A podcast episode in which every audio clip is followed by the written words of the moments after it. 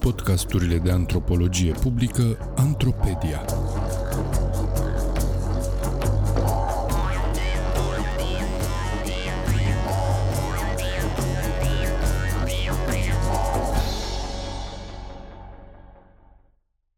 Altfelitatea românului Un text scris de Vintilă Mihailescu, publicat în 2017 în volumul De ce este România astfel? Avatarurile excepționalismului românesc. Citit de actorul Daniel Popa. Nu am întâlnit pe durata cercetării niciun singur adult care să nu încerce să găsească o explicație la problemele economice și sociale prin care trecea, constată Monica Heinz în lucrarea sa despre munca la români. În general, explicațiile adoptate erau preluate de la intelectualii influenți care le răspândeau prin mass media, iar după 1997, intelectualii au identificat mentalitatea populației ca fiind vinovată de eșecul reformelor economice. Eseul domnului profesor Boia a venit astfel pe această nevoie aproape compulsivă de explicație. Volumul De ce este România altfel era astfel sortit să devină un bestseller cu sau fără voia autorului. Cartea a devenit însă mult mai mult. Prin larga receptare ce a fost acordată și prin pasiunile pe care le-a stârnit, ea este un fenomen social în sine care se cere interpretat și, ca atare, chiar și dincolo de intențiile explicite ale autorului. Să ne înțelegem, deci.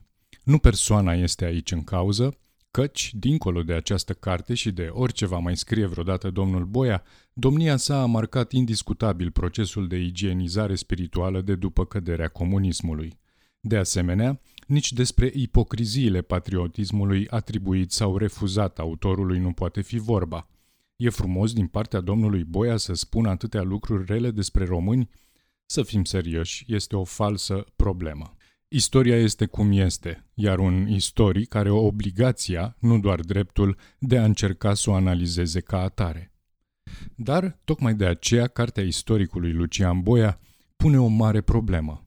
Pentru prima dată în cariera sa, cel mai reputat demolator de mituri legitimează și întărește, poate, cel mai periculos mit național, altfelitatea românului. Căci cum altfel putem să interpretăm titlul paradigmatic al cărții sale, care este acum pe buzele atâtor români? Să luăm deci cât se poate de în serios titlul De ce este România altfel? Deci știm deja că este altfel. De unde știm? Părerea aproape consensuală a publicului, atât de uzualul la noi ca la nimeni, este luată practic ca atare și devine premisă a specialistului, legitimând-o ab initio. Eseul domnului Boia ni se prezintă astfel ca o teză în căutarea argumentelor, iar acestea sunt căutate electiv în repertoriul de evenimente al istoricului. În același timp, a fi este un verb tare. Dacă România este și nu a devenit, înseamnă că este astfel din totdeauna, de când este adică ab originem? Care este această origine? Desigur, Lucian Boia nu o caută nici în Dumnezeu, nici în sufletul românului, ci în istorie. Dar o istorie atât de selectivă și operând cu durate atât de diferite, încât devine anistorică. De ce este așa cum este? Se caută deci cauza. Absolut legitim. Dar, dincolo de statutul fragil al istoriei ca știință cauzală, structura de eseu aleasă explicit de autor naște niște rezerve suplimentare de fezabilitate.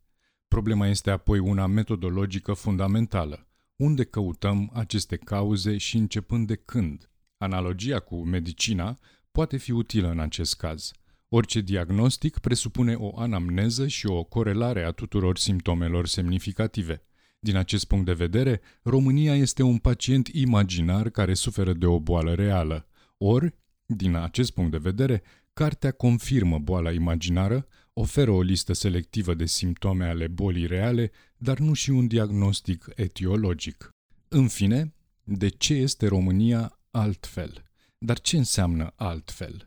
Altfel față de Occident, ni se sugerează, altfel comparativ cu Europa, că doar nu o să ne comparăm cu republicile bananiere, pricepe publicul. Dar atunci din două una, ori avem de-a face cu o geografie simbolică, trivială prin răspândirea sa de larg consum, despre cealaltă Europa, ori România este altfel într-un mod propriu, altfel decât altfelul altor națiuni învecinate, și atunci se închide într-o altfelitate incomensurabilă. Mergând doar o pagină dincolo de titlu, găsim apoi următoarea punere în perspectiva a problemei. Ceva nu merge în România și nu doar sus în clasa politică și nu doar de ieri, de alaltă ieri. Să fie un blestem? Se întreabă retoric domnul Boia. Istoricul răspunde imediat și firesc. Nu, e doar istorie. În propoziția următoare, revine însă într-un mod cu totul inexplicabil pentru un istoric, dar poate că înseamnă același lucru. Iar peste câteva pagini se întreabă, să fi fost un reflex ancestral? Istoria ca blestem și sau ca reflex ancestral? Nimic din ceea ce stă scris mai apoi în carte nu justifică această interpretare, dar cutia Pandorei a fost deschisă, subminând astfel statutul și menirea istoriei însăși și permițând publicului să citească totul în cheia voiosului fatalism cu care s-a obișnuit. Din acest moment, tot românul va zâmbi satisfăcut. Vezi, am avut dreptate. Chiar și Boia spune că suntem altfel. Iar receptarea se va muta din istorie în mitologie. Diferența românească este deci un dat, care nu poate fi astfel decât ab originem, din ilo tempore, și care constituie destinul nostru. S-a făcut lumină, acum putem înțelege cu toții de ce, de 25 de ani încoace, ceva nu merge în România. Asta nu mai este treaba autorului, se poate justifica domnul Boia. Desigur, în principiu așa este – dar un specialist în ale imaginarului de talia domniei sale nu are cum să nu știe cărui imaginar colectiv se adresează prin acest soi de raport al istoricului despre starea națiunii și ce soi de reacții pot fi așteptate în consecință. Nu asta am intenționat, mai poate spune domnia sa, pe bună dreptate, dar cum altfel ar fi putut interpreta cititorul un astfel de titlu? Să mergem însă un pas mai departe și să analizăm însăși întemeierea epistemologică a întregii teze. Totul începe printr-o întârziere impresionantă, ne spune Lucian Boia chiar de la început. Altfelitatea noastră se întemeiază deci pe o întârziere congenitală. Poate fi. Tema decalajelor a fost și a rămas de fapt o angoasă recurentă a întregii noastre modernități. Dar nu despre fricile istorice ale românilor ar trebui să fie vorba, ci despre istoria lor, iar în acest registru trebuie să începem prin a ne întreba pur și simplu ce înseamnă întârziere și care este criteriul de evaluare a ei. Criteriul dominant în această privință îl constituie timpul, cel relativ modern, newtonian, ca vector pe care se înșiruie clipele. Clasificate după acest criteriu, societățile se înscriu pe un vector al evoluției, civilizare, modernizare, dezvoltare, avându-și originea în primitiv și finalitatea în civilizat, modern, dezvoltat. În imaginarul istoric european, le paysan du Danube fie a fost considerat un soi de bon sauvage pe urmele lui La Fontaine, fie a fost plasat mai spre originea acestui vector ca un soi de primitiv intern al Europei. În realitatea istorică, față de acest standard mereu reciclat al civilizației, modernității, respectiv dezvoltării economice, România a acumulat o serie de întârzieri sau decalaje. Este indubitabil și o știm cu toții de mult. Este un fapt pe care l-a documentat însuși Lucian Boia în volume precedente. Problema nu este de ce aici. Rămân însă discutabile cel puțin două aspecte fundamentale. În primul rând, trebuie chestionată problema metodologică a selectării și interpretării acestor întârzieri sau decalaje – Or, din acest punct de vedere, istoricul Lucian Boia operează o selecție preferențială și particulară, de natură să slujească premisei de întârziere globală a României, un decalaj față de apariția primei universități în țara cutare, o întârziere de modernizare a statului față de țările cutare, etc. În acest mod, o colecție de întârzieri poate fi alcătuită din istoria oricărei țări. Însă România, în ansamblul și în permanența ei, este cea în întârziere, eludându-se astfel decalajele interne, uneori mai mari chiar decât cele externe, precum și momentele de recuperare și de sincronizare, fie ele și punctuale și sau efemere. Rămâne apoi o întrebare epistemologică de principiu. Cât de pertinentă mai este această abordare univoc evoluționistă? De fapt, chiar istoricii au fost printre primii care au pus sub semnul întrebării această liniaritate univocă și au început să vorbească despre modernități în loc de modernitate. La rândul lor, antropologii, responsabili în mare măsură de inventarea primitivului, au retractat vehement această construcție ideologică și au documentat complexitatea sui generis a oricărei culturi. Sociologii au introdus dependența de cale, path dependence, în analizele lor, temperându-și funcționalismul prin recursul la durata istorică și rolul său, nu determinant, dar condiționant, în funcționarea prezentă a unei societăți. În sfârșit, chiar și economiștii și-au diversificat criteriile de evaluare a dezvoltării economice, au început să vorbească despre dezvoltare durabilă, care ia în considerare dimensiunile socioculturale ale contextului, au trecut de la well-being la welfare, iar unii vorbesc chiar despre o economie a descreșterii.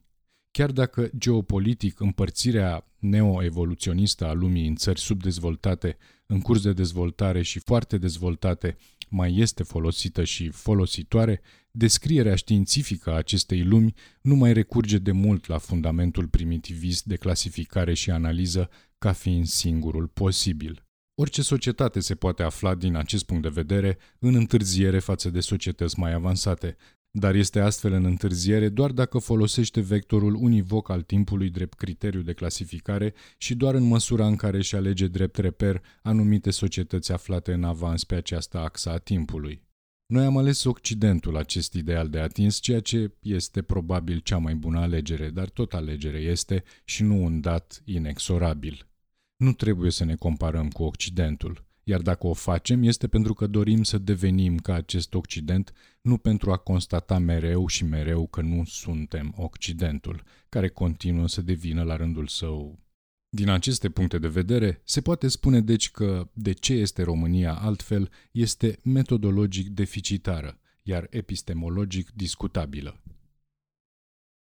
În 2000, Lawrence Harrison și Samuel Huntington au editat un volum strategic intitulat Culture Matters – How Values Shape Human Progress.